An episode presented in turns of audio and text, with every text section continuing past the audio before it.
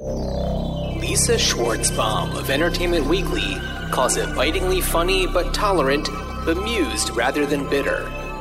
Time Out magazine says, preposterous and utterly self absorbed, this has La La Land down to a T. And referring to other late 90s comedies, Peter Brunette of Film.com says it manages to be funny without a single semen or shit joke or scene in which a character has carnal relations with a dessert. On this episode of Ruined Childhoods, we decide the fate of Bowfinger.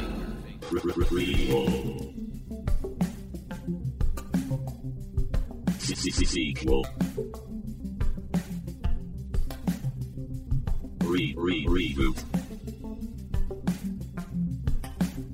Which one will it be? It's the Ruined Childhoods podcast. Greetings, Starfighters! Welcome. That was so emphatic. I like it. yeah, I, I mean, I, I have a fist in the air. You certainly do. Right What you- now. hey, what are you drinking? What am I drinking? I'm drinking uh, a little bourbon, a little bourbon, bourbon. rocks. Very nice. Very nice. Yeah. Uh, I have just a, a sparkling water, and I'm nervous that the sizzle of it is going to be picked up on the microphone, but I don't know why I'm worried about that. Hey, more sizzle can't hurt, right? More sizzle can't hurt. Uh, hey, Dan. Hey, Jon, how's it going? It's going okay. I am uh, so excited. This is our 99th episode, which is just wild. Absolutely It wild. Absolutely, yeah. I mean, two years ago, who'd have thunk Yeah. it? Yeah, totally. Uh, yeah, so it's really fun to be doing a movie from 1999. Yeah. But uh, first, I got uh, something I wanted to mention. Uh, one more thing from our Armageddon and Deep Impact episode. Oh, that yeah. we that we did last. Which, by the way, that was so much fun. that was a blast, literally and figuratively. Ooh. Uh, so I found I, I didn't know that this was a thing, but it turns out that there's a an upcoming uh Roland Emmerich movie coming out called Moonfall. Have you heard of Moonfall? No, but I've already got uh, my theories Your as to what it's about. I've, I've already got my ticket. I've You already, got your ticket? So uh, I I found out about this because I it came on my radar because I saw an article about how Stanley Tucci was supposed to be in it, but Michael Pena is replacing him because of COVID travel restrictions, and Stanley Tucci just couldn't. That Couldn't is, of it. course, the logical next step from Stanley Tucci, Michael Pena. Isn't that fun? I love the idea that there's a character that both of those people could play.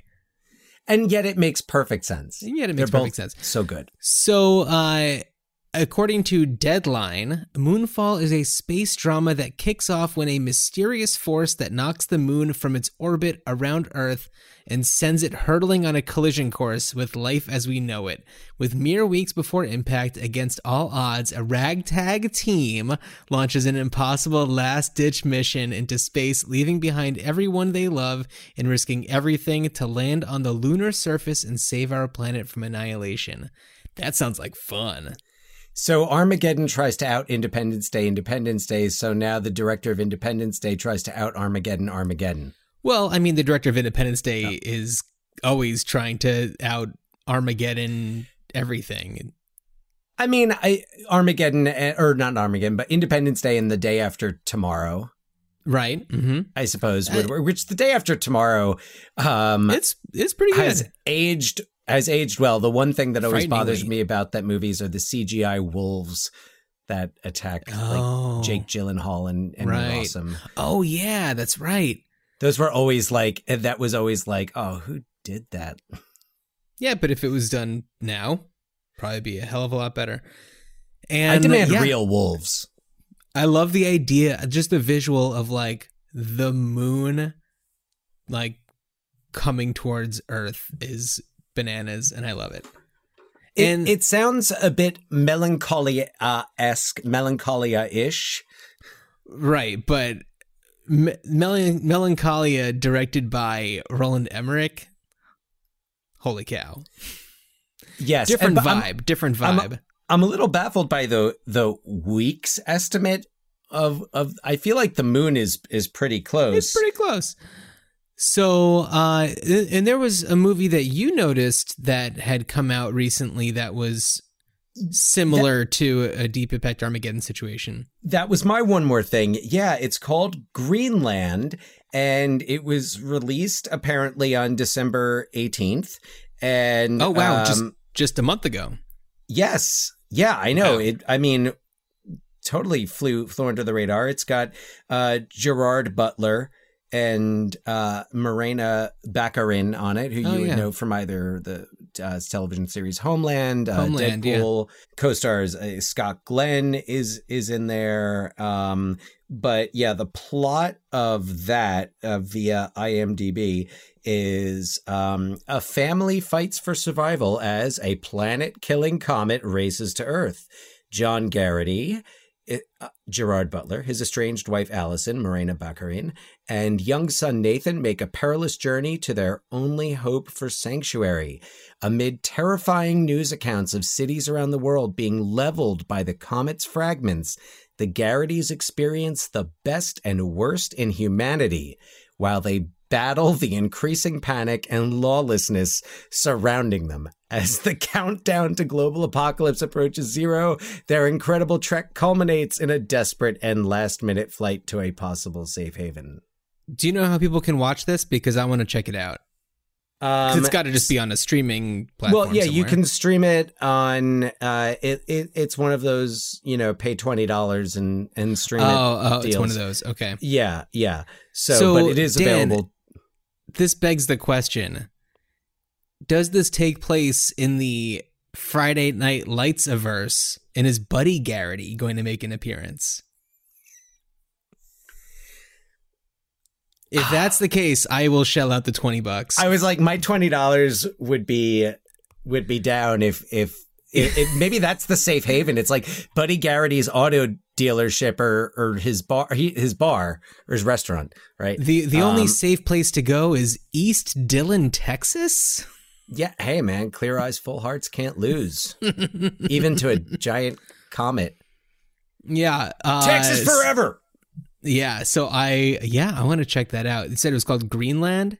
Greenland, ironically, not filmed in Greenland, but filmed partially in Iceland.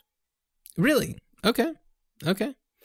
Yes. Uh, so uh, there's one like news ish thing that I wanted to talk about just because like it's been coming up and it has to do with sequels and things like that.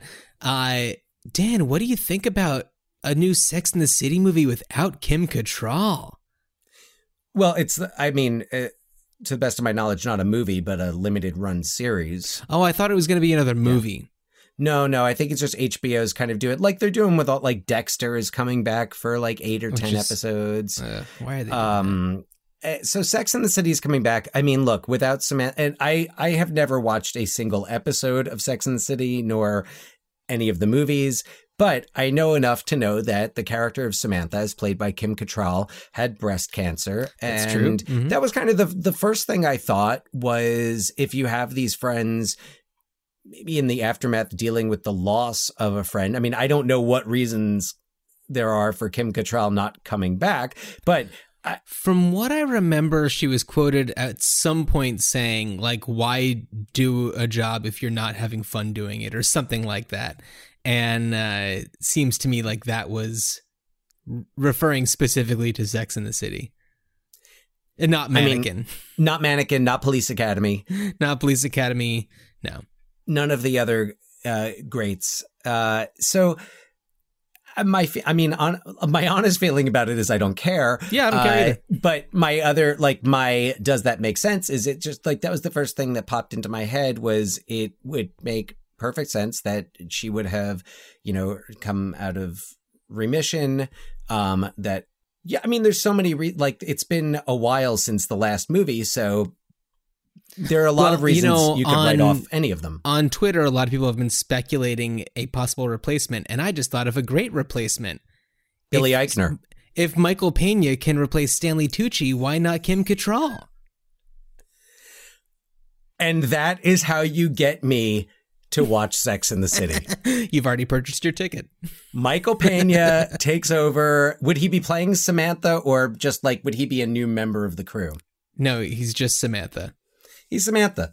Yeah. And they just don't comment on it and he's just there. And as long as he can summarize the events of each episode Oh, at the like beginning in, of the next uh, episode, like in Ant-Man? Ant-Man. Yes. oh my god, it's so funny. Ant Man. His per, his role in Ant Man is like, Baskin Robbins don't play. oh my goodness, like he's so good, and his scenes are so funny, and I just love the way that he plays it so much. And it's like, you know, say what everyone say what you will about Marvel movies, but like that one is super entertaining.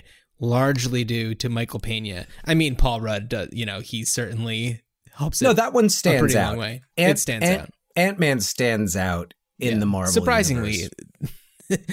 Yeah, yes, yes. surprisingly it, it, it shouldn't but the cast makes it just work so well but anyway we're going way off topic we're talking about bowfinger today Well, hold on. I had a, Oh, I, have I a kind thing. of, I had a, a, well, a news item. It's been, eh, you know, that's been in on the internet, and this is regarding the casting. And this, it's not really a remake reboot thing, but uh, Aaron Sorkin is planning to make a film about um, Lucille Ball and Desi Arnaz, who I saw referred to as Desi Ricardo in a headline about this. I don't know if it was like Hollywood Reporter or Deadline or something, but referred to him as Desi Ricardo. that's and weird The casting of Nicole Kidman as and because it's not an HBO drama series, I'm baffled by that casting. Um, but Javier Bardem as as Desi, I don't know when they're setting this. i i like javier bardem a lot but i just In the running- In the running for best like top five Bond villains, perhaps top three Bond oh my god And Javier, Bar- I mean. No Country for Old Men. Yeah, we could go Yeah. on and on about how awesome Javier Bardem is, but is he the right? And and I bring this up because one of the actors that people were like, "How are you casting Javier Bardem when Oscar Isaac?" oh my god oscar isaac So, which by the way, if you're if you love Oscar Isaac like we do, check out at um, teepublic.com our yeah Oscar link in the Isaac description t-shirt. Yeah. yeah Um, uh, it was Oscar Isaac, and I always forget who, delivers I forget who else was mentioned, but it was like they were two other actors that you were like, yes, uh-huh they I could much more easily see them as as Desi Arnaz.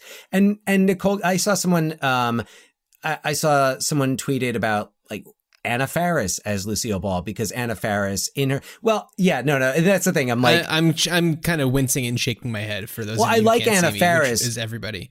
I like Anna Faris and her performances. Some, a lot of her m- more comedic performances have a Lucy quality to them. Yeah. I don't. I would. I'm like, what about Jessica Chastain? Yeah, maybe. I, I mean- it's a, that's such a I hard person to cast in any type of biopic because it's such a specific type of person. Yeah, and I just like I love Nicole Kidman, but I feel like.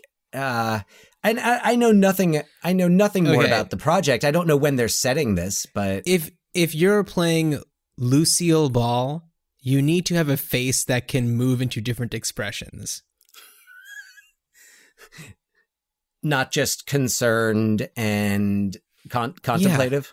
Yeah, and Which she, you know, I th- I th- I think that Nicole Kidman is an extremely talented actress. I really enjoy a lot of her work, but she's good at what she does, and this is not Nic- what she does. Uh, now, I would say Nicole Kidman, 2001, like Moulin Okay. Rouge. Because if you look at Moulin Rouge, her performance is so vibrant and Right. she does a lot of that. And I Mhm. could see, I could see Nicole Kidman 20 years ago. Okay, okay, I got a Lucy for you. How about Michelle Williams? Well, Michelle Williams could do anything. Michelle Williams could replace Stanley Tucci. Yeah, Yes, yeah, but but absolute, but yes, Michelle Williams, um, in uh, on many levels, I think would be an excellent choice yeah, for Lucille Ball. And there I, there are so many actresses, uh, you know, both like big name actresses and actresses that that might not be the names that come to mind, but who would probably be plenty of people we don't even know about. I mean, but think about like comedians and uh, your you know talented people. I'm sorry, Kristen Wiig popped into my head, and I just had oh, like she's this in- always the first.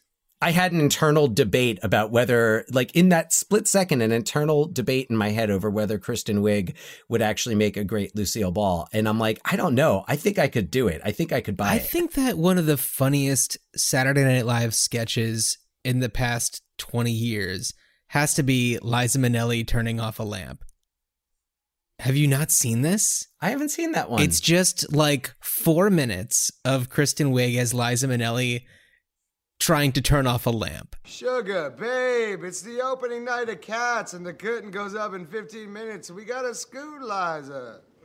Oh, sure, I'd be delighted. Just let me turn off some of these lamps. And now, Liza Minnelli tries to turn off a lamp.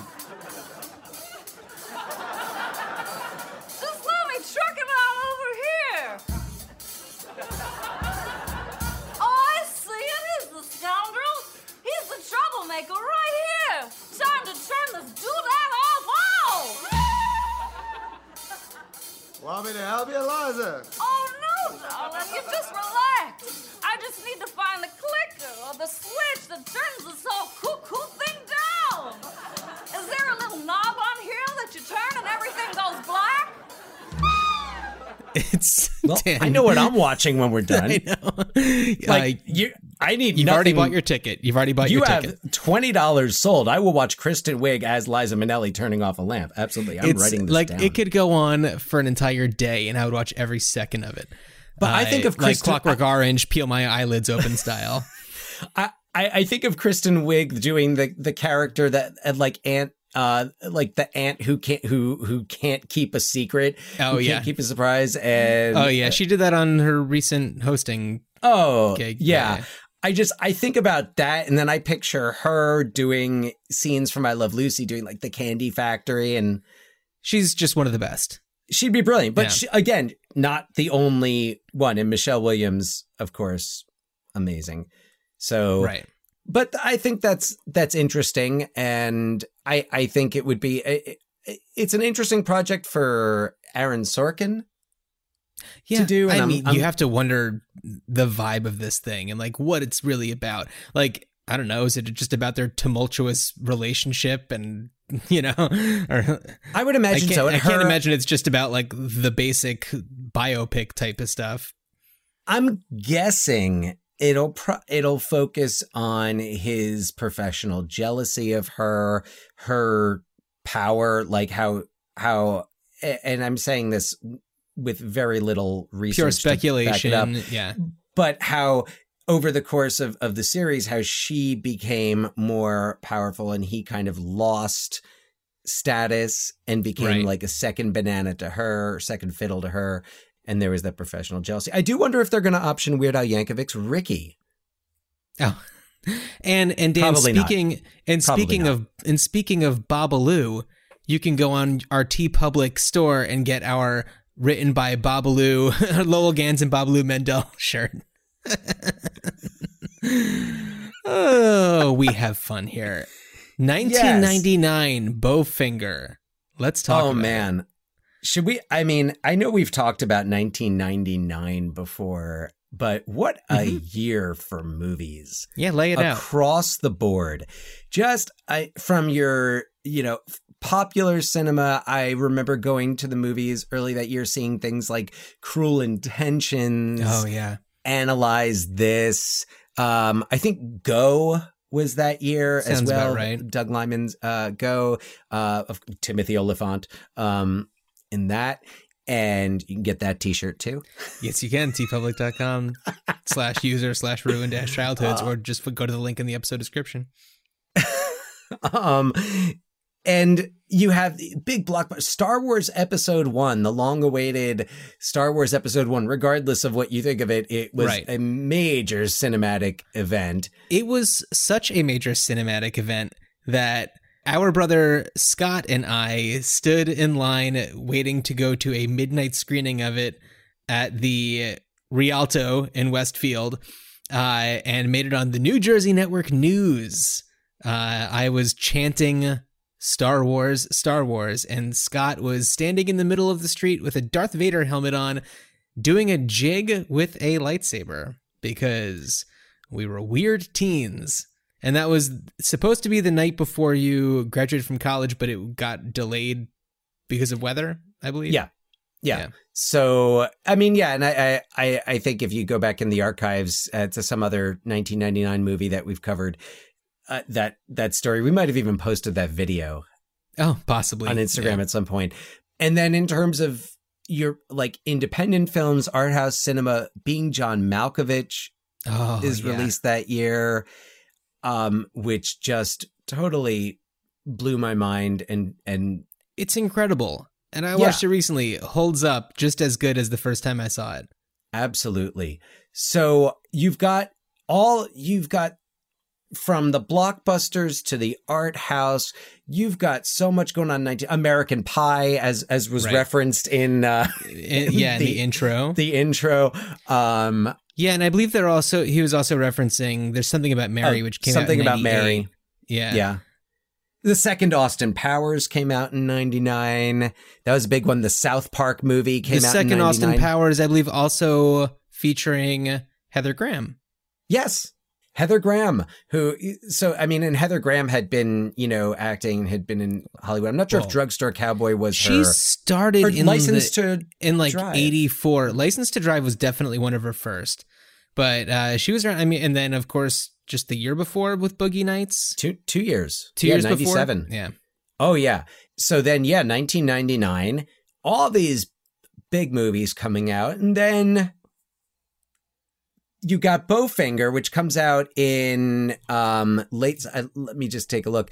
Uh, I, I I remember it coming out. Yeah, in August '99. august 13th 99 hmm To me, this movie was of all like so many movies that came out in 1999.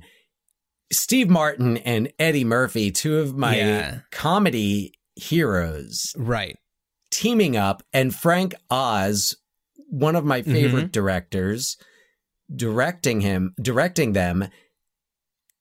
And this was just such a. Uh, I was so excited to see this movie.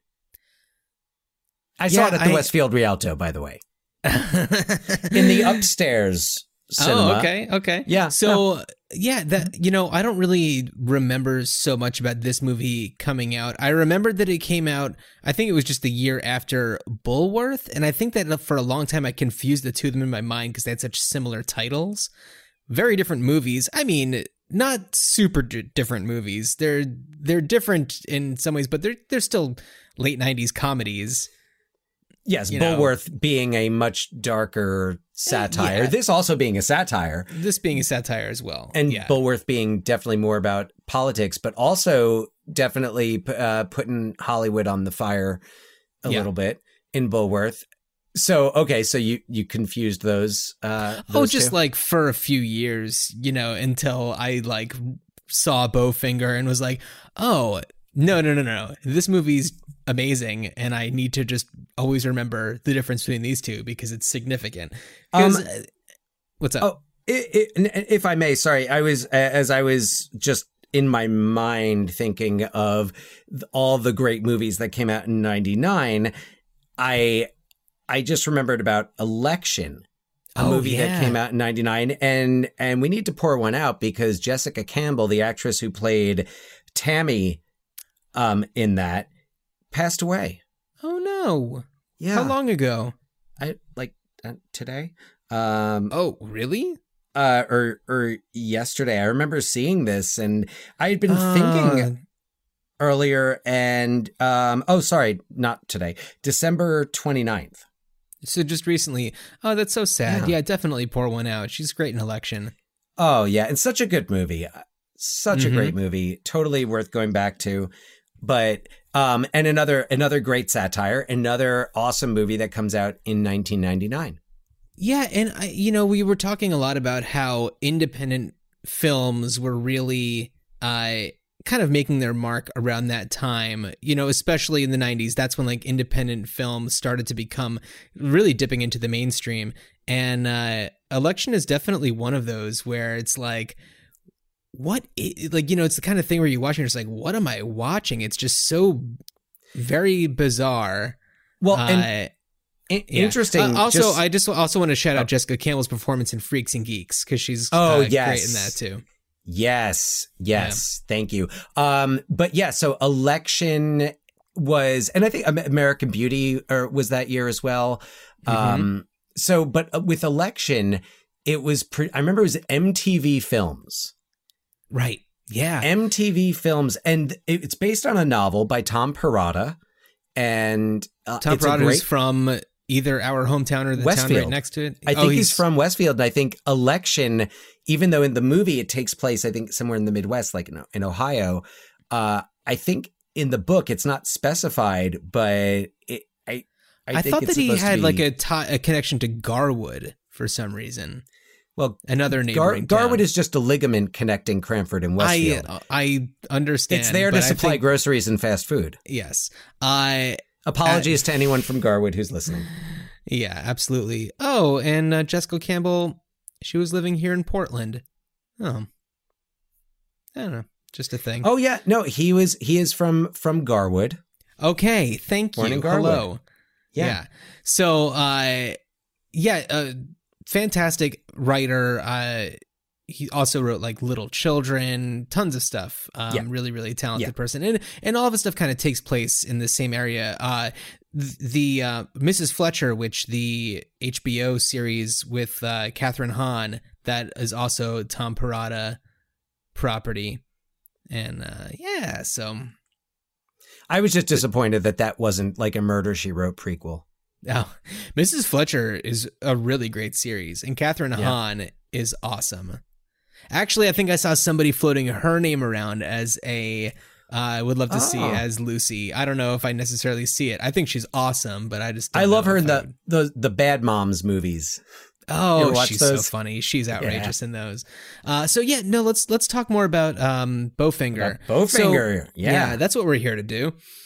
Yeah, this movie. It's you know Steve Martin and Eddie Murphy. I think that Eddie Murphy said that he took the role just so that he could work with Steve Martin, and it's really interesting because this is an era. It's it was kind of looked to be kind of a comeback movie for the two of them because they both kind of like taken a dip, I would say.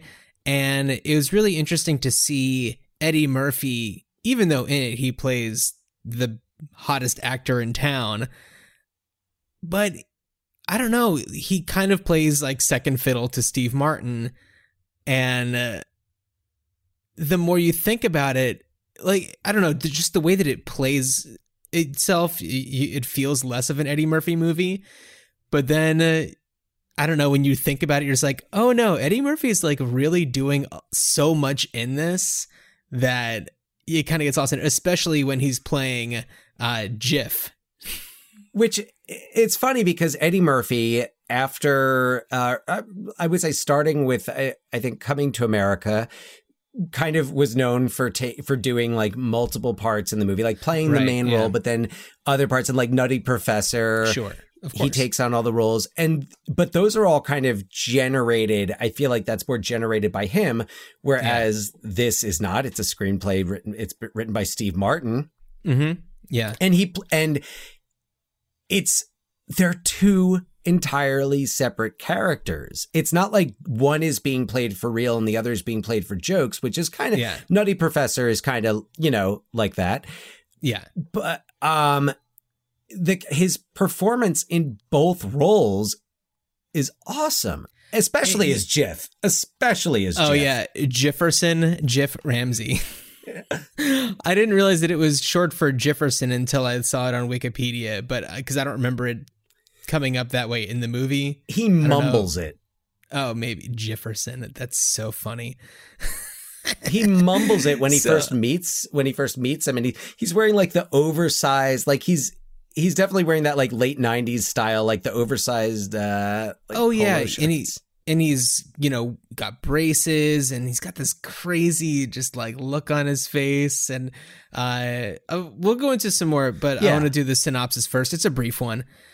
Uh and I hope that I I cover enough, but here we go. Scraping by on sheer guts, Bobby Bowfinger fulfills his dream of making a big Hollywood movie the only way he knows how, with an elaborate lie. Thinking that they have landed the biggest star for their alien takeover film Chubby Rain, Bowfinger manages to convince them that all is going according to plan and that Hollywood superstar Kit Ramsey can only be filmed from afar without anyone letting on to him that he is even in the movie. They even go far as to cast a look-alike for close shots, who happens to be Kit's brother.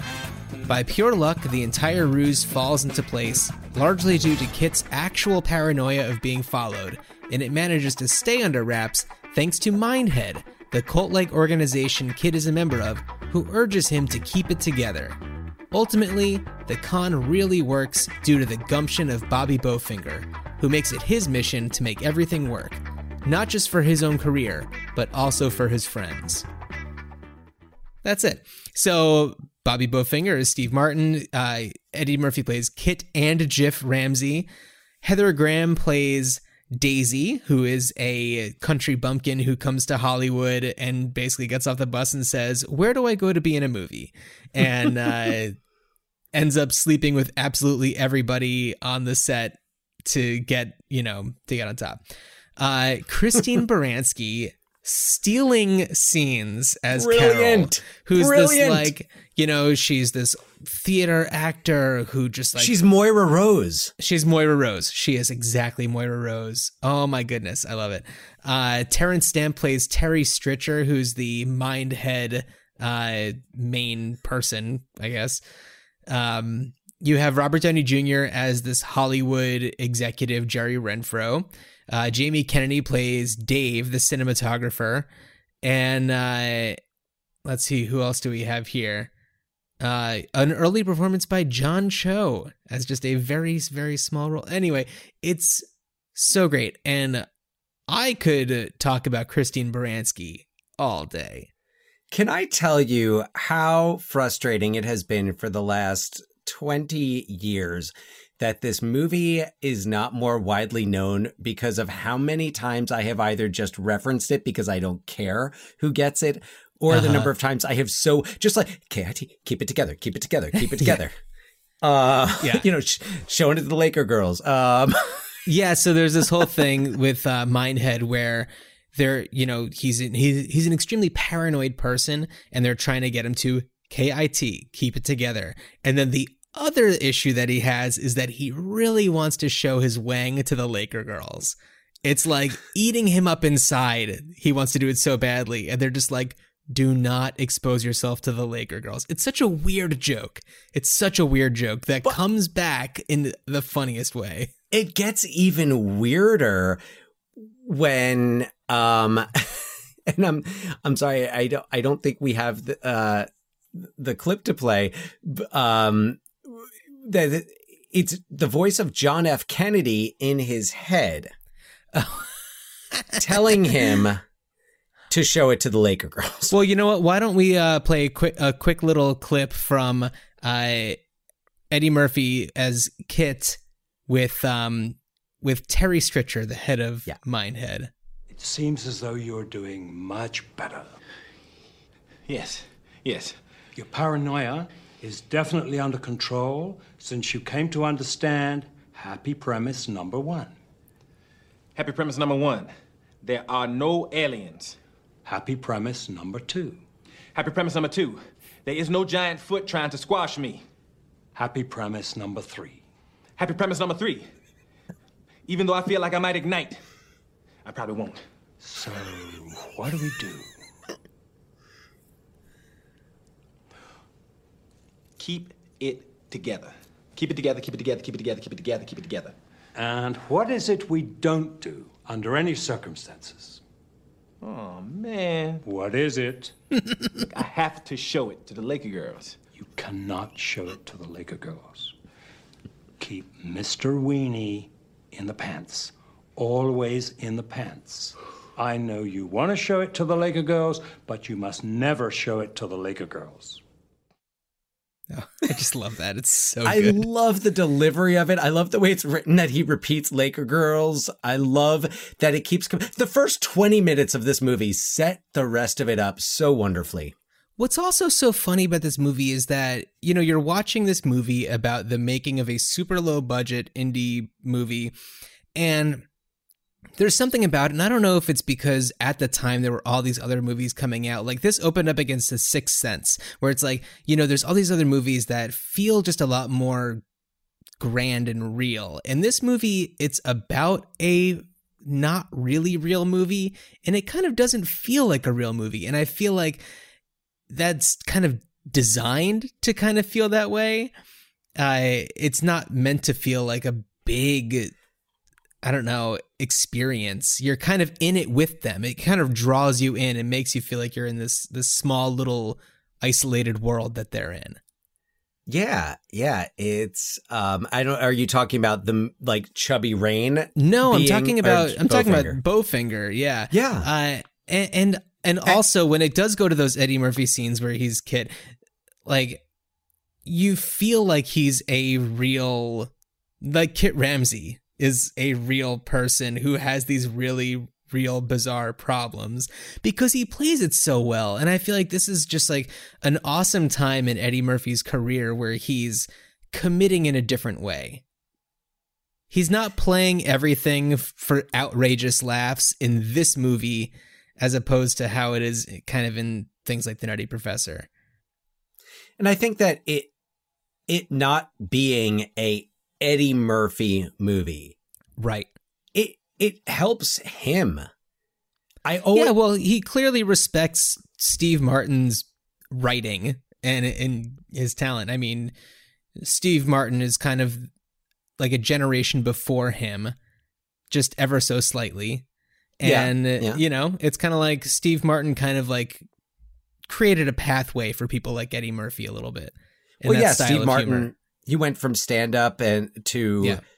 to um you know to film and yeah. and what I like about Bowfinger is that it is whereas it's it's like it's set in the real world, but it everything in the world that they create is just a little off and they establish it to the point that like you buy it when Yeah. things happen that you're like okay well that wouldn't really happen but they set it up so wonderfully in this alternate you know like mindhead being a thing or Well, right which is a riff on scientology a riff on Scientology. Oh, Yeah. which by the way, I I've always appreciated this and I'm like excited to finally actually talk about it.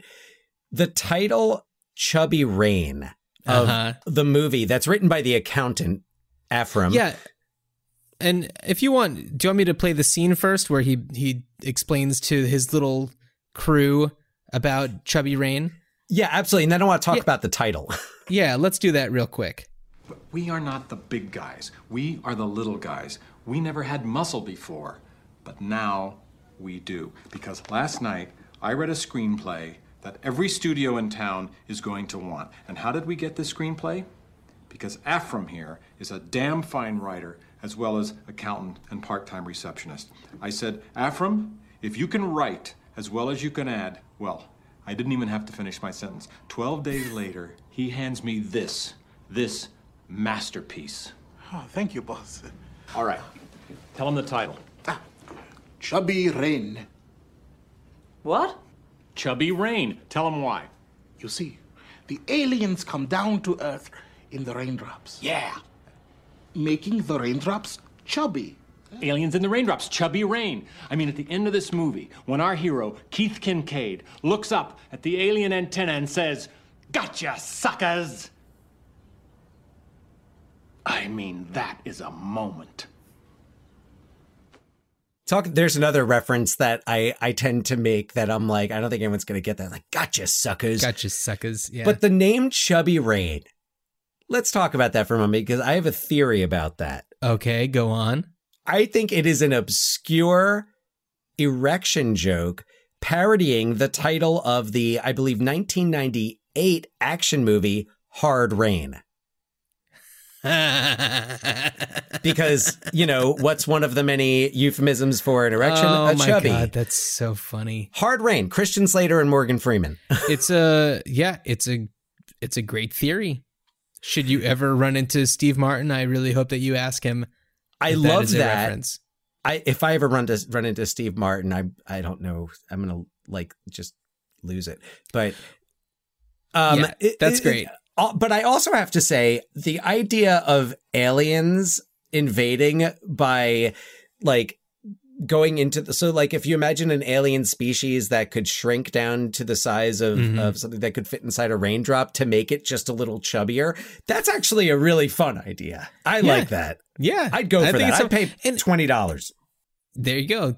Ticket purchased. So what what i love uh, and you hear it in his voice in that clip or it's like bobby bowfinger is somebody who is extremely supportive over these little people these people who you know he's this guy's an accountant and part-time receptionist and he asks him to just write a script. He's like hey I, I why not? Why wouldn't you be able to write a script? And he loves it. Clearly it's not great but i don't know. It's like he really believes in his people and he just is so committed to making this movie happen Well, when you take eh, when you take the the like the production value of when they're actually making Chubby Rain, which is uh, borderline like you know you you're you're a teenager with a camcorder in the 1990s and you're doing your own little like homemade special effects. That's the production value. But when you think about a lot of the the story and the conspiracy, I'd be interested to read that that script, Chubby Yeah. Rain. Yeah, uh, I now I just want to play the clip for so so then what happens is he finds all these clever ways to get himself next to Robert Downey Jr.'s character Jerry Renfro in order to kind of talk up this movie Chubby Rain to try to get him to produce it and. Uh, he goes in there. He's got this fake little ponytail on.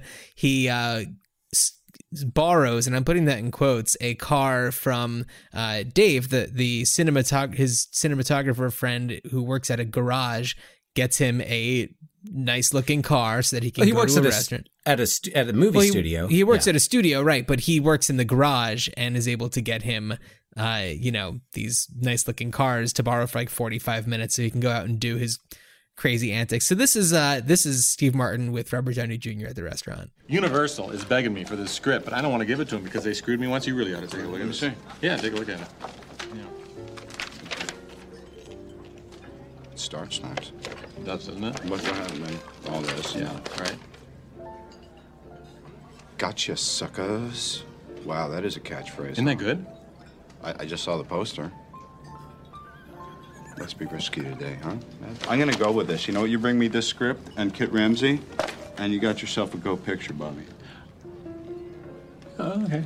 Oh, thanks. Oh, thanks.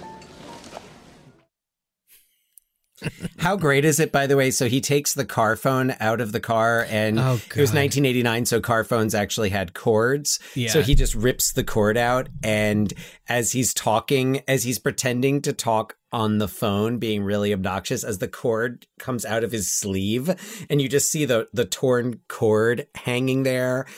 Oh, and he had taken the. Remember, he takes the ponytail off Oh, when yeah, he goes in but pocket. then when he goes to give Jerry Renfro his card, the ponytail is like stuck Yeah. with it, and he just gives it to him. And Robert Downey Jr. is fantastic in this scene. I He's love him when he's. I just saw the poster. Yeah. oh God, love Robert Downey Jr. I, I feel like this character and his character in Soapdish are somehow related. wow, I would love. Um, this is David Seton Barnes. Uh, Yeah. you know, later he what changes his name and Right, totally. After the whole uh, Montana Moorehead situation. Milton Milton Moorehead. Milton yeah. Moorehead. So, uh, check out the yes. Soapdish episode. It's in the archives. way back in the archives. So I- don't know this whole this whole movie just it feels really comfortable when you're in it, and there were a lot of moments where I, even though I've seen this movie a bunch of times before, just like could not stop laughing. And I think that a scene that I because I watched it a few nights ago, and I think that one scene that made me laugh harder this time than it had in the past is the scene where they have Jiff acting as Kit Ramsey and they have him cross the highway with cars whipping by and Steve Martin tells him like, "Oh, these are all stunt drivers. You know, they're not going to hit you." Which it's just like, how could you ask somebody to do that? That is wild. And the the look on Eddie Murphy's face as he's doing this is absolutely beautiful. It's not just the face, the physicality of it. His Oh, yeah. his, his bo- just his body as he's freezing up. And uh, I rem I, I didn't I I watched it recently. Uh, I watched it the other night. Uh, I did not watch it with the commentary track, but I had Mhm. I remembered the commentary track. And hearing Frank Oz talk about how a lot of the cars were digitally added in, which by the way, there's there's one of your less realistic aspects of the movie is that a Los Angeles freeway during the day is moving at such a pace. So but It- it's so funny and heather graham uh, on on the side doing her and heather graham's accent her accent so that she uses as this character. Keith keith! It's, it's- so weird. you forgot your briefcase! It's so funny and yeah that scene is is hilarious. Yeah they're all stunt drivers and then after he crosses the road and it's like all right i want you to go to starbucks and get us some coffee. Yeah, so so Jiff's whole thing is that he really just wants to run errands for them. And it's like the other stuff is, you know, not really his favorite stuff, but he loves running errands. So he comes back and he's like, Oh yeah, so I need you this is really important. I need you to go to Starbucks and get us all these coffees, and blah blah blah blah blah. And he's like, Okay, great, great, great. He's like, All right, but but first, let's do that one more time. And then just cuts to the close up of his face, just looking terrified on the other side of the highway. It's so good. It is. Yeah, I I definitely laughed. At, I la- I was laughing out loud quite a bit while I was watching this again. And there's so much there there's a lot of subtlety in a lot of the jokes, a lot of things that could pass you by. Um, another aspect of Kit Ramsey's character is he that you know he's perceiving racism in Hollywood and that Mhm. Oh yeah. all of the white actors get Oscars and get the best catchphrases. They even they set that up. And eh, I, I, when he's talking about Arnold Schwarzenegger, a- and he goes, "They can't even speak English good." Which, you know, grammar nerd here. Sure. Uh, yeah. so things like that were were great when he talks about like Shakespeare and he brings up that it's shake a spear. You hear what they're saying? Right. Shake a spear, which scary movie ripped that joke off from Bowfinger. Oh, and, and also he says how he couldn't play Keith Kincaid because there's three K's in the name and KKK, and uh, it's just oh, was that about Keith Kincaid? was No, it not? thought- no, no, that was another script that he had where he's like, I ran it Oh, through the right. computer. The number K appears in this like X Oh, amount of right. times. It's Yeah. divisible by three. Right. Well, that was another one, and then he, I think that when he sees that this script, because Bowfinger manages to get into his like behind his gates, and he sees the script, and uh, wasn't there something Except about Keith Kincaid only has two K's in it because the because Keith, the K in Keith, and then K I N K A I D. K I N C A I D. Well, anyway, there was some reference to the name having three K's in it, so he wouldn't do something.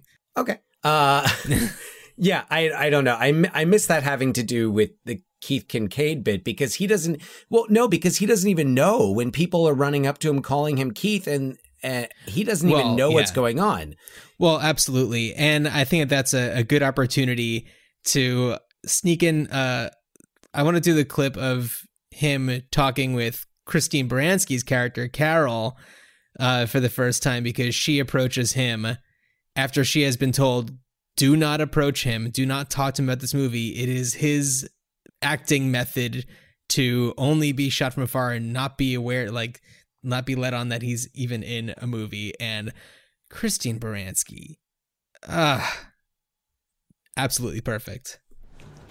I know that I'm not supposed to be doing this, but I just want you to know that you were so real in your response to the aliens.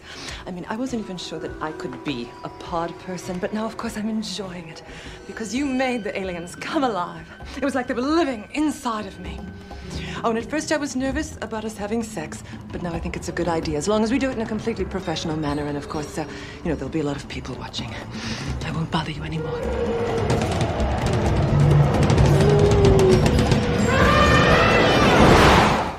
It's just so weird. Well, and what about the scene? So uh, the scene when when he's having lunch with his agent at the Mhm. Rodeo Grill, and the agent conveniently gets up to, as he says, schmooze. Uh, oh, right. That's and so funny. and sh- that's where Christine Baranski has her first like chubby rain scene Right. with him, uh, and the way that she ends it with the "I must get my umbrella" line is magnificent. She is just perfect. I mean, there's so many things. I, a- another uh another one of those references um the scene when she's when they, when they're doing the first scene the scene when it's Heather Graham is running out of the Oh, yeah. gates uh, of the, the house and, briefcase. and Christine Bur- and Christine Baranski asks Shouldn't I be in this scene? Yeah, let me put that in the I hop. could be lurking behind a bush. I could, be, lurking behind a bush. I I like I think about that line randomly sometimes and start laughing. I just think about some of her facial expressions when she gets really wide eyed and like crazy looking. But I think I have the clip that you're talking about where um she's doing the scene. She's about Yeah. to do the first Oh, scene. Yeah, so let's just play that real Let's quick. play it. I worked for 25 years in the theater before coming to Hollywood. Carol? Carol, we are almost ready. My darling, I still don't see why I can't meet the man I'm going to be working with. Well, I just spoke with Kit. He wants to impress you so much with his acting, and he needs his total concentration. Oh, that's just young. I know. I wish just once I could work with someone who would hone their craft. Right, but right now we need that scene, Carol. You'll get your scene. He may not be a professional, but I am. Oh, Carol. I would watch just a cut, just like um all of her scenes cut together. I mean, you're totally right.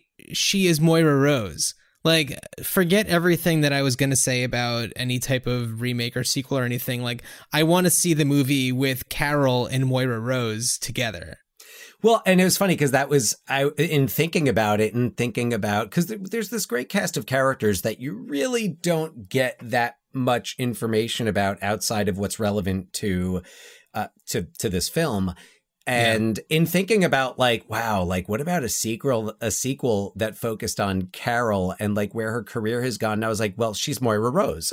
She's Moira Rose. Yeah. Yeah, she's Moira Rose. Uh, but yes, to see something with Carol and Moira, like Carol would be doing fruit wine ads. Absolutely. And putting everything into it 100%. Uh, yeah, and then um just while we're on the subject of Carol, she does have the, you know, not the end end because we'll talk about that in a minute, but when the the jig is up and uh, they are exposed for doing this entire ruse um and then the kind of the core group without uh Bowfinger just kind of sitting around and then she just has this kind of great moment at the end. I have eight brothers and four sisters and no job. I'm screwed. There's no movie. I mean, I can't believe there's no movie. You know, I wasn't looking for work because I thought I was working. I showed my breasts on film. For what? I'm a felon. My friends, I have a cousin who's a lawyer. I say we take action. We sue. Sue, sue. Carol, what do you think? I think. I think it was a beautiful lie. It's just It such a makes- nice moment. and it makes so much sense because if if you look at these characters, Dave and Slater uh, and um that Heather Graham's character, uh Daisy, Daisy. They're younger. Afram. Afram, Afram doesn't seem like he kind of grew up wanting to be in the movie business No. and kind of happened into it. But when you think about Carol and Bowfinger, they're around the same age. They have clearly been have invested their lives into this. So she gets it. And I love Yeah. that the script gets that and gets that Yeah. across. Like she totally gets it. And another thing, I, I I don't think we mentioned this yet, but that Bowfinger is funding the movie Oh yeah, with money that he's saved up since he was what ten. something like that. 12, Like putting something. money, like every week he would put a certain amount of money into a box, and if he Yeah. missed one week, he'd make it up. And like you see him throughout the movie going through the cash he has, and it it it, it makes the more despicable things that he does, you know, lying, stealing Daisy's credit card. Right. That was a moment where I was like, ah, I. Uh, I really wanted you to con- to still just be good and have this main lie just be the one bad thing. If for some reason she happened to reveal that she has a bunch of money and is just like, "Oh yeah, you can have what do you need?" you know? Cuz at the beginning when she goes to audition for the movie and he's asking for $25, she's ready to write a check without asking any questions. Yeah. But she doesn't have cash, so Right. he assumes she doesn't have money. And I just I wonder if that decision is kind of made because she has it's already been established that she is sleeping with whoever she thinks can get her to the next Yeah. level. So I wonder how much of that and I'm not saying that there's an equivalence between the two. One is theft, one is sex. Yeah. So I'm trying to remember. First, it's with the other actor, Slater. right? Yeah. Slater, and uh, played by Kohl Sudduth. I don't. I'm not familiar with him. Sudduth? Uh, Sudduth. Uh, and then is she Afram? with Bowfinger? Afram. It's it's so it's yeah. All right. say it's- Afram it's comes Slater, before Bowfinger. Afram, Bowfinger, then, And then Dave. Jiff. Oh, right. And then Dave. Yeah. I think Dave comes before Jiff. Then it's Jiff. Then it's Kit. Right. And then And- it's the most powerful lesbian in Hollywood. Yeah, yeah, Yeah. Uh, but while we're on the subject, I, one of my favorite moments is one, Dan, that you actually asked me to pull uh, a sound clip for. So I just want to play that really quick. We are finished. We are over. How come? You had sex with Jiff. So? Well, I never thought of it that way. I'll see you tonight. What time? Eight? Okay. Well, I hadn't thought of it that way. I yeah Uh. the banter. Well, and and I think and I think that that was a um that's a really that's a great example because it it shows that you know they're they're morally they're kind of on even ground. Sure. Yeah. They're all doing what they have to do. Yeah. Yeah. Absolutely. Yeah. Yeah, I mean, and they're all and- being sneaky. Yeah, and it's not like Bowfinger is taking her money to do things selfishly for himself only. He's doing it for everybody. You know, like he does shady things for him, not even really for himself. Because, like, you know, at the beginning when he steals the like nice jacket from the clothing store, uh, which is hilarious the way that he does Mhm. it. You know, he's not doing it because he just wants a nice jacket. He's doing it so that he can impress somebody, so that he can get this movie made for these people. So Yeah, he does have that one line though where he says uh, something about. Um, of course, I, d- I didn't ask you to pull this clip, but he says he's uh, he says, and when we succeed, and by we I mean me. Yeah, yeah, but I it's mean, just the classic Steve Martin. Right, but the whole thing, the whole Chubby Rain movie happens because he, you know, he tries to get it made. He does, he goes through lengths to get to try to get Kit on board legit with this, and he just can't bring himself to let down his friends. And instead of letting them down, he creates this whole giant ruse to make it work out. He has that he and he does have some really genuine moments that sell that. Um Yeah. and and it's more like you see it in his face like when he's standing in front of everyone and he sees them and he just takes that moment and he's just Yeah. like, yeah, you know who I see here. And and let's not forget also just in the many dimensions of this screenplay, there are the characters of the film crew. the four Mexican immigrants that he picks up at the Well, border. Yeah, well, he I think leading up to that, he says to um, I don't know if it's Dave or somebody, he's like, "All right, we got to get the best crew we can buy, like best crew money can buy," and Yeah. it just cuts to the border with you hear gunshots and just Mexicans running, and they have the van back door open, and they're like, "Come on in, come on in, come on in." it is, oh my god, But it pro- such a what's up? the progression of those characters. Oh, they're even great. Though, you don't know much about, but as the movie goes by, they start to, they learn more about film. And by the end, Yeah. they're talking about classic cinema and different filmmakers. And well, and also it's like they all have like cell phones and uh, Mm-hmm. they're getting job offers. They're getting job offers. Yeah. By the end. Yeah, they're kind of great, and uh, you know, the that moment could have been played just for the one joke of like picking up immigrants from the border, and uh, instead they kind of make those characters into be, I don't know, probably some of the the. I don't know the best characters that I don't know they just they just work so well. They're great characters to keep an eye on because of that development and how like it's not like they were coming to America to break into the movie industry, but here they Right. are. And as they're working in it, and, and oh, there's another 1999 movie because they referenced Stanley Kubrick at one point and Eyes Wide Shut, 1999. Yeah. Stanley Yeah. Kubrick's last film. Speaking of Nicole Kidman, Speaking of Nicole Kidman, in an excellent role, she's great Yes. in that. absolutely. So, uh, one of the things that I saw about this is that it, and and I I only saw it in one place, so I can't speak to the legitimacy of this. I think it was in the IMDb trivia, but it was stated that there was an inspiration for this from an actual thing that happened with uh, Mary Pickford.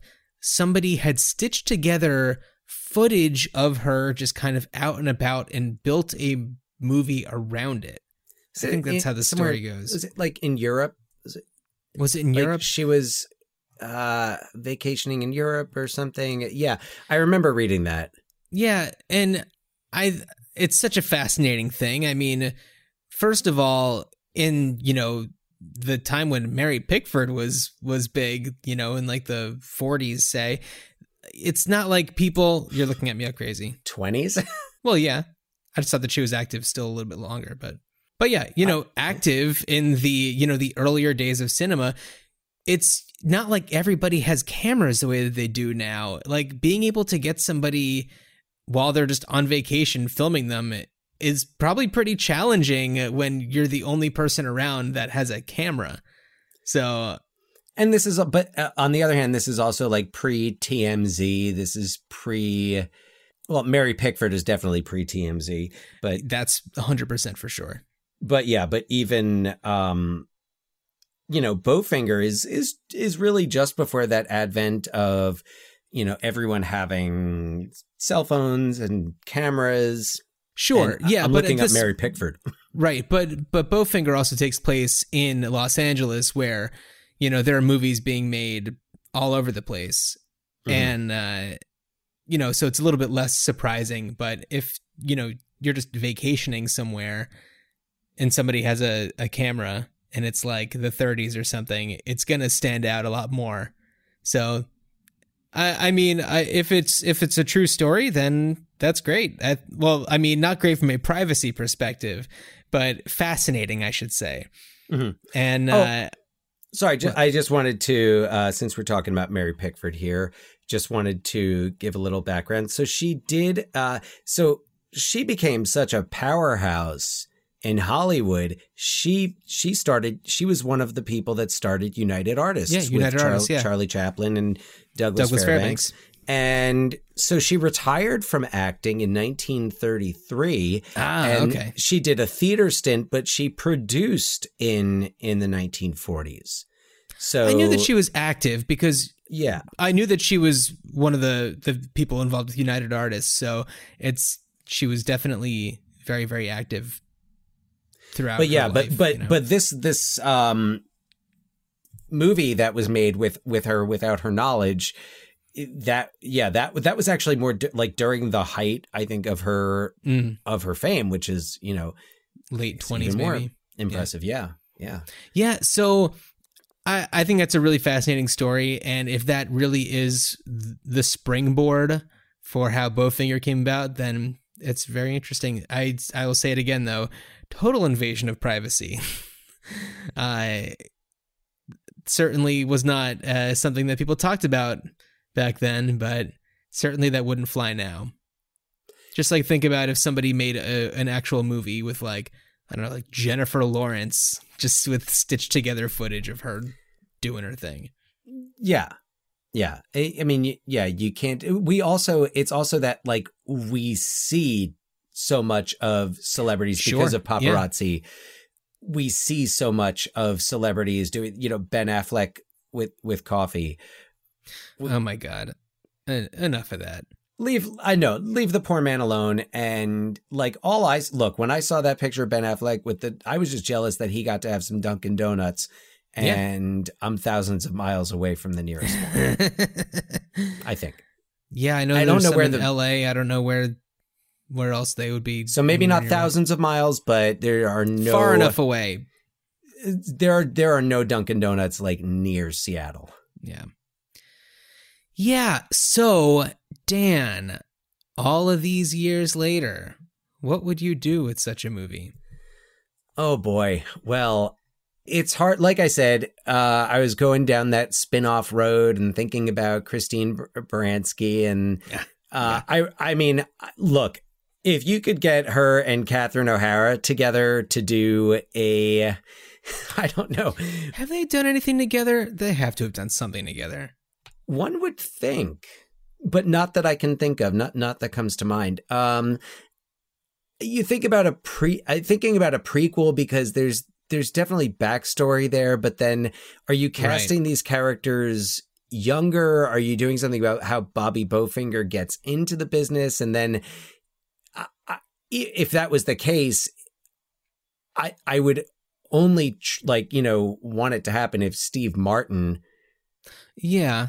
was was really driving it. Now, the other the other thought I had was if you created a series Okay. and I, I don't know that it could be set to, I don't mean a film series. I mean, you know, a, a tele, it feels archaic to say television series. Yeah. Um, but I think if you had um if you had a series about a filmmaker who's trying to make a film in this way, it, it would be tough to set it modern day.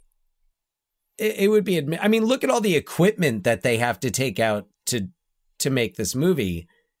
Uh huh. You could I mean Yeah. you could arguably even though it's a lot harder to to make this type like that type of movie nowadays the type of movie where you're just like filming someone without their knowledge um Mhm. I but I think that having all that like it, it, it wouldn't be as much fun to tell a story about it if it's just like you know oh i'm holding up my phone and i'm pretending to be texting but i am really Oh, yeah. taking a video of that person so i think if you did a series and you set it in you know set it in the 70s Mm-hmm. like set it Yeah. set it in this do a take on you know that like 70s filmmaking and and style and and all that have yeah, someone I mean, there was definitely a big like, you know, cinema verite was having a pretty big moment. I'd say in the '70s, I could totally see that working in that era. Have someone do it like trying to make like some type of like French Connection rip off, Hmm. Yeah. and trying to get you know some some star in it. And I, I I mean I don't think it would be as broadly funny, and I don't know that you would have a place for the GIF subplot yeah, the GIF in there. I- it would be a loose. so well. It would be like a looser, like kind of inspired by Bowfinger. I don't know. I don't think you can. I can't think of a continuation of Bowfinger outside the Carol story Yeah, that I would. which is also great that would work because like. Christine Baranski, especially after The Good Wife and with The Good Fight, she's become, I guess, her celebrity has kind of grown in a really fascinating way, which is something Mia. that her Mamma Mia. appearances in the Mamma Mia films. Yeah, and it's something that I think is fascinating when there are there are actresses who uh, become more popular and cast in more things as they get older, which kind of bucks the stereotype of like women aging out of Hollywood at a you know at a certain time. And uh, I just give Christine Baranski so much credit for just like being so consistently great that she's really proven herself time and time again that like You know, she's not gonna. She just did not let that happen to her. I feel like there's a couple of other movies I want to mention because if people haven't seen them or, or or remember her performance in them, like either watch them or go back and revisit them. The Birdcage. The Birdcage is one of Mhm. those. The other is the Ref. Which, oh, the ref. Yeah, yeah, yeah. which if you've got a Kevin Spacey issue, might be a little Yeah. Challenging, but it's also one of those. I don't know. I feel like I could make an exception for that because it's from like 1994, I think. I watched. uh, uh I think it might have been his first movie the other day, Heartburn. He plays a uh, a thief in it, and Oh, uh, he- it's it was a little bit easier to stomach because first of all, he's a bad dude in it, so it's does not a stretch to like dislike him, but also he's just so young that it's Mhm. like it's not that it's a different person, but there's something about it that just feels a little bit different. And Yeah, it's not I mean- his movie. He's not. He's you know he just happens to be in it. Yeah, which the ref is, you know, it's Denis Leary. Uh, Right. I think I like the ref so much, and I love the performances. Christine Baranski, who plays his sister-in-law Okay. in it, and uh, it's it's Christmas, and she's just so furious that it's that that it's just not a traditional Christmas, and when they all end up getting taken hostage by Denis Leary, and she says this is Christmas. What a, what kind of Christmas is it? I, I she, everything she does is just is so I don't want to say calculated, but no, she's great. She's she brings really so great. much. Even just the way she says Kit Ramsey. the way she says everything is just so magical. Yeah. Uh, yeah, she's the best. Uh, I have so much love and respect for Christine Baranski, uh, So who much. actually is also in Bulworth. She plays she? Constance Bulworth. oh wow! Jeez, and also in haven't seen Bulworth in 1999, she's in Cruel Intentions. Oh my god, that's right. Oh, d- does she People play? would all, is she Selma Oh. Blair's mother in that? Uh, it's Bunny Caldwell is the character's name. I don't remember exactly who she was in it. Um, she was in uh, the Ron Howard Grinch movie, for better or for worse. Uh, she's in Chicago. Um, Oh, Addams Family Values. Addams Family Values. Hello? she's in that. Yeah, yeah, she's just awesome. Yeah, Yeah. Chicago. But I feel like once, but I feel like once uh, the Good Wife came out, I, I don't know. She just like it just really boosted her. Like it kind of took her out of the sidelines and really put her up there. And she holds her own so well that she got a spin-off series. So just goes to show you.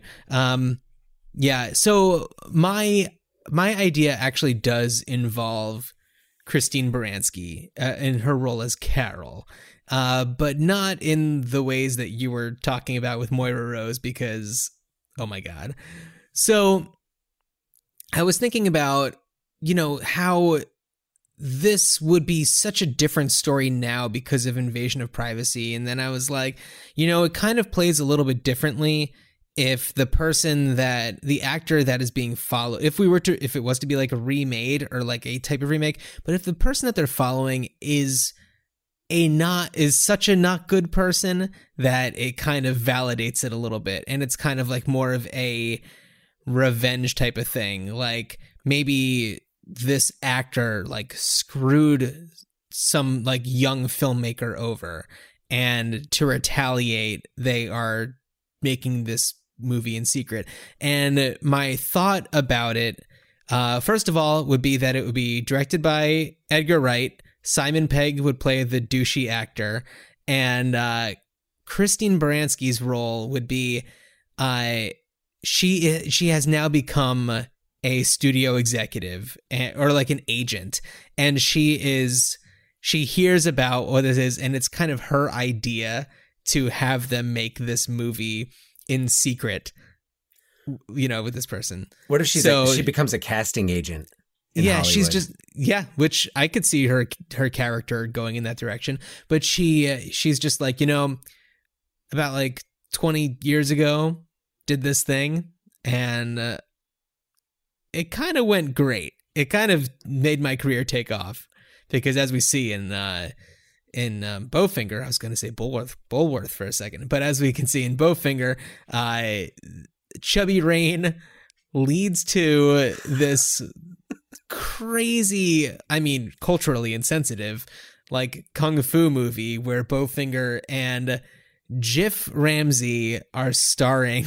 It's Fake purse ninjas. fake purse ninjas. Which, by the way, a little funnier when you go to see this movie in the theater with someone who is is known for their shopping for fake purses. Oh, Mom. about that. Yeah. My goodness. Rat her out. Uh yeah, so it's the, if if anyone's seen the episode of Broad City where Susie Essman takes them to go to this like fake purse place where there's like all these hidden walls and all this other stuff, that's our mother. Just so you know, that is what she did that does, with with did. my my wife. Yeah. Yeah. yeah.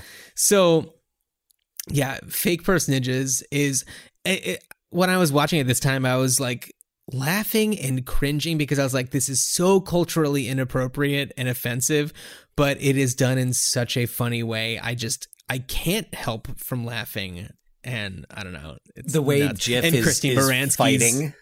Oh my god, Uh, it's just like I hate it when you are listening to something and someone's describing something visual that you just can't see. And i'm so sorry but this really needs to be seen to be believed. It is just It's so ju- funny. I'm uh, there's probably a clip on youtube uh, but it's just this, imagine it's so good. imagine somebody who has absolutely no ability whatsoever to fight or look and he's graceful. terrified.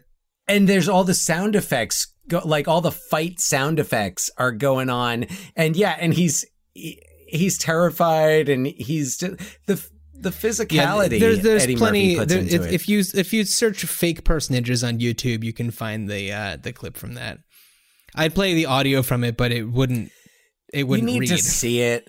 And Christine Yeah. Baranski with the, uh, and Christine Oh Baranski. We'll talk about yeah, culturally insensitive. Who plays? I guess if I'm going to use a culturally insensitive term, a quote unquote dragon lady, uh, with the like just insanely long nails.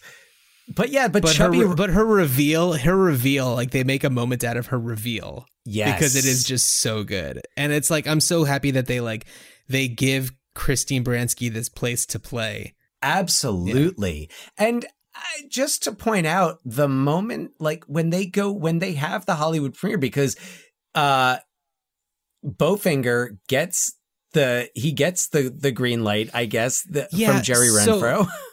yeah you want to talk about how? well yeah i'll just quickly talk about how chubby rain actually works out so uh, everything is kind of foiled when there's this climactic moment where he's going to say gotcha suckers at the griffith observatory and that's when all these helicopters come in and there's like a security guard who is part of mindhead who pieces together what's going on and he you know gets terence stamp's character what's up No, he's uh, just he's a security guard who works at the same studio as as Dave and happens to Yeah, notice it- Dave sneaking some equipment back in. So he pieces it together and he alerts Terence Stamp to it. And it's so funny because Terence Stamp even says, like, well, I guess there were people following you. Sometimes Uh, the paranoid are correct. I, Yeah. I don't know if that's the exact thing he says, but Something I love like Terence that. Stamp. Terence Stamp is amazing. Terence Stamp had oh shit, that's another great indie movie from '99, The Limey. Oh, I don't think I've ever seen it. You've never seen The Limey? Oh shit, I don't Terence so. Stamp I'll check that has out. this like ex, like a London gangster whose daughter it, um has like come to Hollywood and she like she winds up dead and he's convinced Oh, that yeah. it's like Peter I Fonda who's like this big Hollywood bigwig. Oh, it's course. one of my favorite Soderbergh movies. And I just watched the new Soderbergh movie last night with uh, Meryl Streep and uh, uh, Lucas Hedges and oh, it's Dianne uh, Candice Wiest, Bergen, Candice Dianne Wiest. Yeah. Where's Uh, Christine it was- Baranski in that? Yeah, it was very good. It was very good. Oh, Um, nice, I liked nice. it a lot. Yeah, um, but I love. I'm sorry. Oh, oh, sorry. oh yeah. ahead. So anyway, so uh, so the security guard brings Terence Stamp. They find them at the observatory, and uh, things get kind of uh, you know they just end there, and that's where we hear the whole thing about it was a beautiful lie, and.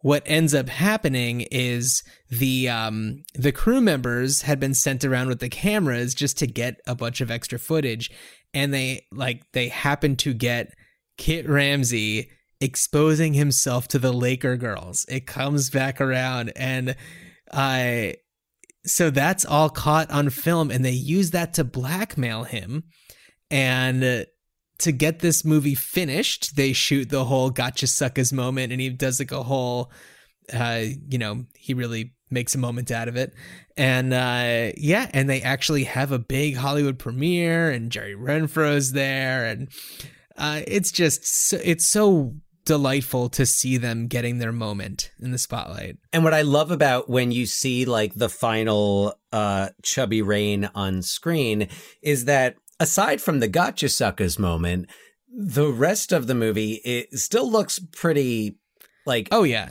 b movie might be complimentary yeah. and but the gotcha suckers moment is like isn't isn't that shot like uh uh, imitating the Shawshank Redemption. It's very Shawshanky, uh, Romeo plus Juliet. Oh, oh, that that's yeah. what it is. It's with the like you know shirt open, chest, the yeah. rain coming down. Yeah, um, and everyone loves it. But the faces, it's ridiculous. The, the expressions, like Steve Martin, Christine Baranski, they're like their faces as they're watching it, and and having worked in you know in the arts and you know in in do, having done you know worked in some theater and you know film not on the uh bowfinger not even on the bowfinger scale but right. I identified with that and uh not as much when I first saw this movie when I hadn't had you know as much experience in that but you just being able when you see it on the big screen and the delight that you see on their faces is so real. Absolutely yeah.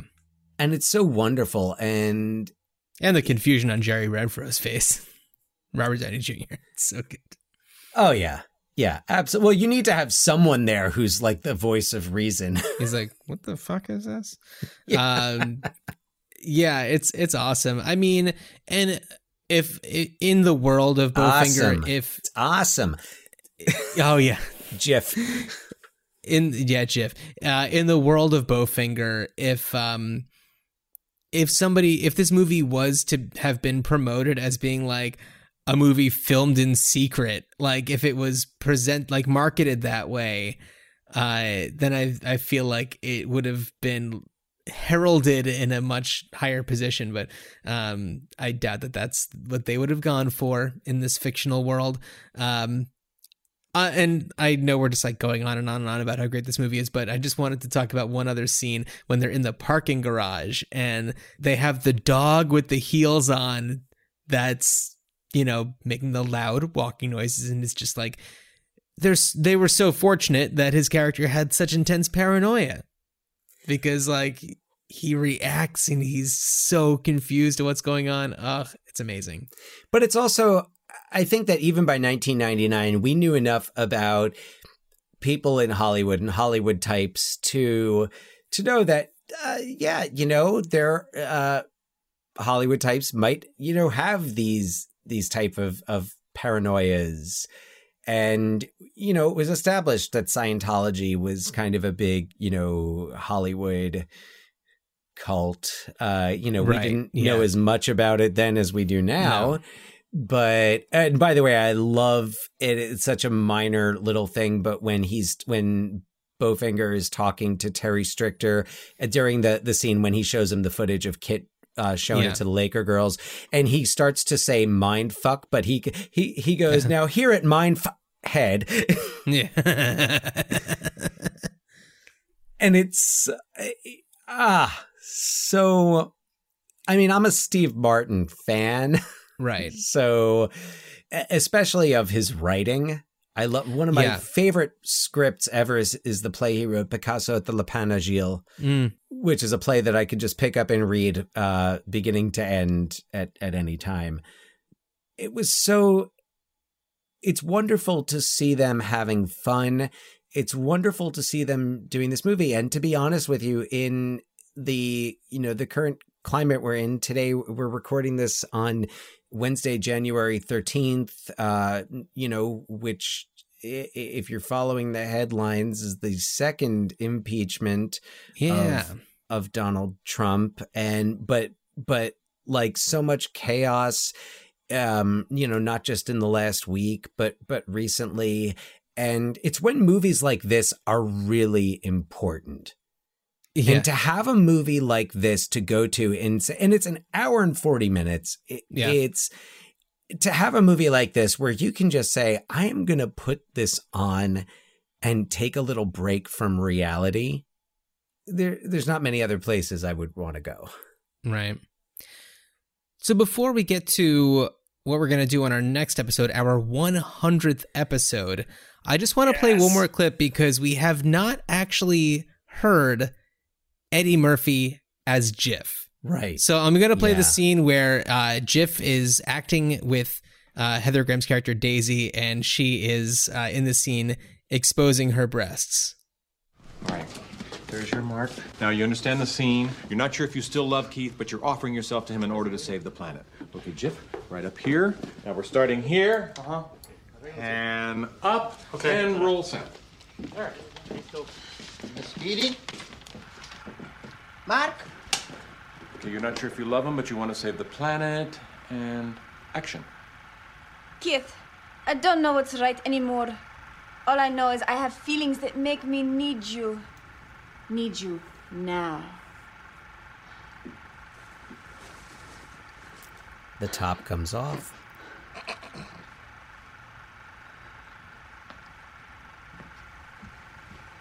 Awesome.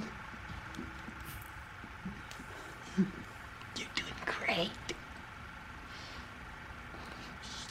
You're gonna be a star. And cut. How awesome! Oh, and Eddie Jeff. Murphy always plays such a like confident and cocky character. Yeah.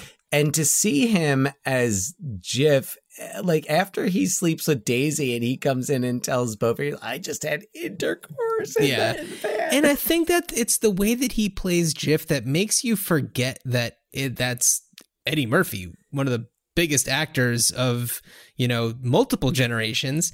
And I don't know, like eh, when they're like sitting at the diner and it actually comes out that he's Kit's brother, like it took like for a second I was like.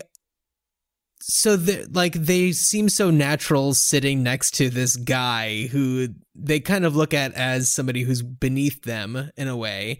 You know, he's just a guy that they found and he runs errands for them and he happens to look like Kit Ramsey. They didn't realize that he was his brother up until a few minutes later, but uh the the idea of them sitting at a table with Eddie Murphy because that's, you know, the type of you know, Kit isn't Eddie Murphy exactly, but he's at the star level of Eddie Murphy a few Eddie- years prior. I'd say. Eddie even even in that era, even in that era. Eddie Murphy has had the reputation quite for quite some time of being I I hesitate to use the term diva, but uh, Difficult.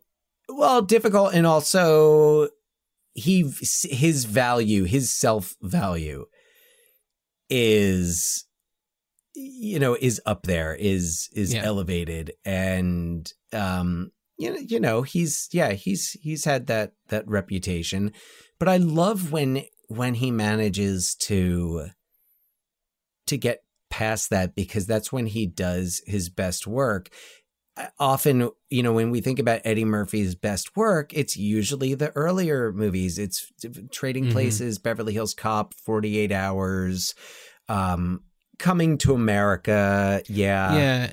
And that's why I'm so excited to see the new Coming to America is just because it's like, you know, of course it's these characters that we are so familiar with, but also it's Eddie Murphy after decades of like, you know, experience and having gone through the ups and downs of fame. And I I just wonder how that's going to read behind this character. And I know we've seen we've seen him recently, you know, my name is Dolomite, he was excellent in that. But uh you know, I think that playing a character that he's played that he played at the towards the beginning of his career, it'll just be fascinating to see I, I'm curious to see how that'll feel all of Yeah. these years later, especially from an actor who's just like one of the top actors for such a long time. I mean, and also he's got an Academy Award nomination to his name. Mhm. Arguably, you know, as some say, might have won the Oscar had it not been for backlash related to the release of Norbit Oh, Norbit. Right. around the time of the Oscars when he was nominated for Dreamgirls, which he's excellent in Dreamgirls. Mm-hmm.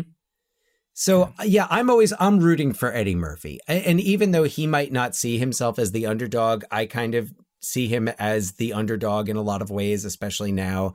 And I am rooting for Eddie Murphy. I'm always rooting for him and Steve Martin. And you know what? If they wanted to get back together and do something again, it wouldn't have to be Bowfinger related or in the Bowfinger universe. Yeah. But I would love to see them back together again. Sure. Yeah. Well, Dan, why don't you tell everybody what we're going to cover on our 100th episode, voted on by our wonderful social media followers? Yes. So we we went on Instagram, we went on Twitter, and we we asked you what you wanted to hear us talk about for the hundredth episode, and it was close. Yeah, very close. It and was- and a, a surprising turnout for uh, one of them on Twitter that nobody voted for on Instagram. Uh, the four choices were uh, Dave, Earth Girls Are Easy, Big Trouble in Little China, and Better Off Dead. And we are going to be covering for our hundredth episode, "Better Off Dead" from 1985, starring John Cusack, and uh, but don't be disappointed if you voted for another movie. There, we are we are not stopping at hundred. Yeah, maybe we'll just make John those our next four yeah. episodes. we could. We yeah, it's it's possible. So, but for episode 100, man, what a uh a I arguably a cult classic. Yeah, easily. Directed by sure. Savage Steve Holland. Yeah. A name that you might not have heard in some time, if ever. But or man, maybe when- you've heard it twice. this time and uh, with One Crazy Summer. Yeah. Yeah. Or Well, how I, and think how I got into did- college. Right, but and I think he's also done quite a bit of TV. Yeah, stuff. yeah, yeah, yeah. We'll But talk about that in the next episode. Can't wait. Can't wait to talk Yeah. about it. Better off so, dead. Yeah, and uh, check us out on Instagram at Ruined Childhoods Pod. We're at ruined underscore pod on Twitter, ruined childhoods pod at gmail.com. Uh, buy our merch at TeePublic. All those links are going to be in this episode's description as well. So, Dan, as you peel away in Jerry Renfro's stolen classic car, I bid you a good journey. Good journey. Seems as though you're doing much better. Yes, yes. Your paranoia is definitely under control since you came to understand happy premise number one. Happy premise number one there are no aliens. Happy premise number two. Happy premise number two there is no giant foot trying to squash me. Happy premise number three. Happy premise number three even though I feel like I might ignite, I probably won't.